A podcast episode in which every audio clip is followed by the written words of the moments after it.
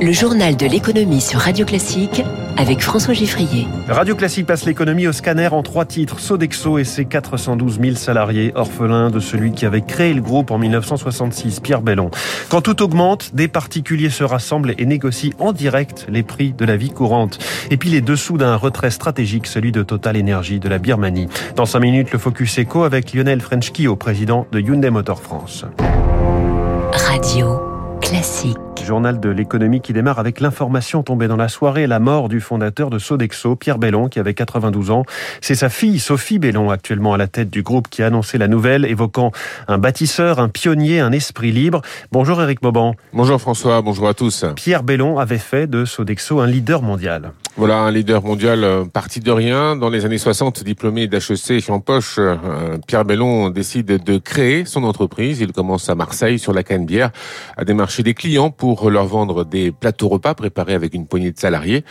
Problème, les plateaux livrés sont froids. Pierre Bellon propose alors à ses clients d'installer des fourneaux dans leurs locaux et ça marche. Premier gros client, le centre d'études atomiques de Cadarache. Sa société a ensuite multiplié les investissements rentables pour se lancer dans les années 90 dans des acquisitions de poids.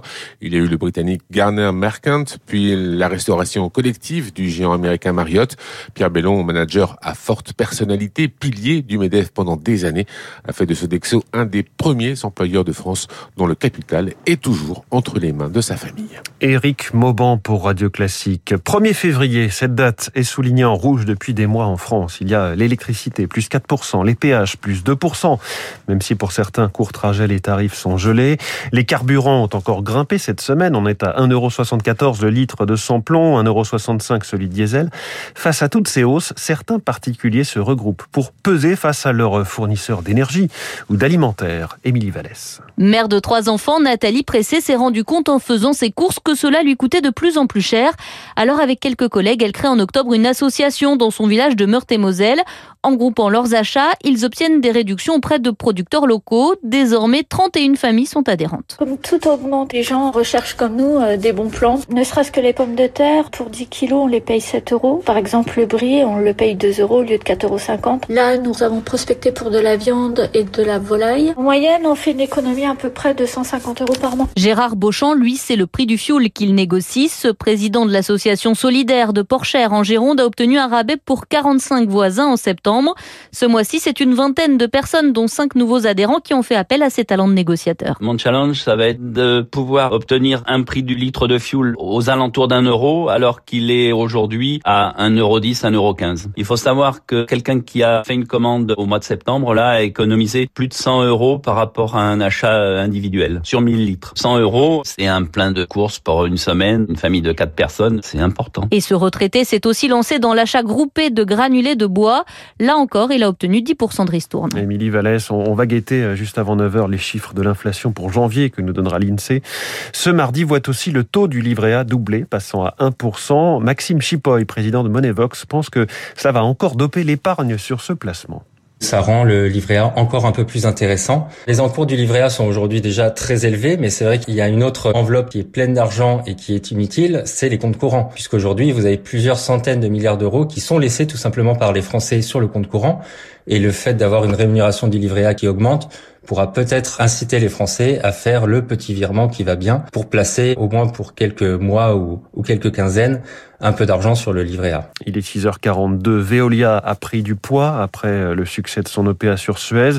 Mais un nouveau Suez, bien amaigri donc, accueille aujourd'hui sa directrice générale Sabrina Soussan.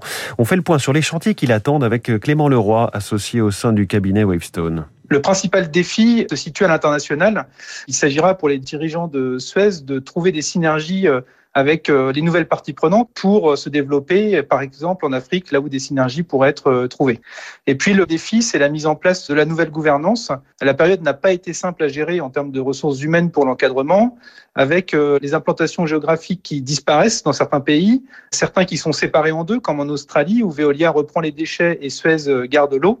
Donc aujourd'hui, le groupe mise beaucoup sur la marque Suez pour rebondir, marque qui est désormais bien installée sur le segment très porteur de la transition écologique et environnementale Autre actualité entreprise, l'armateur marseillais CMA CGM, le numéro 3 mondial, qui s'empare de colis privé, 51% de son capital. Colis privé spécialiste de la livraison, c'est via la filiale Seva Logistics que se fait cette opération. Le directeur général de cette entité, Mathieu Friedberg, nous explique l'opération vu la croissance qu'on a dans l'e-commerce, c'est évidemment un sujet euh, qui occupe beaucoup les esprits. Et donc, euh, pour nous, c'est une incursion puisqu'on n'avait pas encore cette capacité-là. On l'avait de manière tout à fait marginale dans notre réseau euh, américain où on faisait du dernier kilomètre, mais plutôt sur ce qu'on appelle de l'encombrant, disons le frigo, la télé, etc. Et là, on fait une vraie première incursion dans le dernier kilomètre du petit colis. Donc, on le fait avec Colis Privé en France, qui est un très bel opérateur, qui venait de démarrer son internationalisation en Belgique l'année dernière, qui avait comme intention de se développer aux Pays-Bas. Et là, nous, venir euh, avec toute la force de frappe de SEVA pour venir accélérer leur développement international. Un an après le coup d'État en Birmanie, de nouvelles sanctions ont été prises hier par les États-Unis. Il faut dire que l'armée s'en prend de plus en plus à sa propre population. C'est dans ce contexte que le géant français Total Energy a annoncé son départ d'ici six mois de son exploitation du champ gazier de Yadana, opéré depuis 30 ans. Décision que le PDG Patrick Pouyanné justifie au vu du contexte de plus en plus dégradé. La pression était forte hein, de la part des ONG mais aussi des actionnaires. Eric Koch. Total a cédé sous la pression, mais si le groupe a décidé de quitter la Birmanie, c'est aussi et surtout pour des raisons économiques. En effet, le gisement de gaz de Yadana est programmé pour fermer dans trois ans.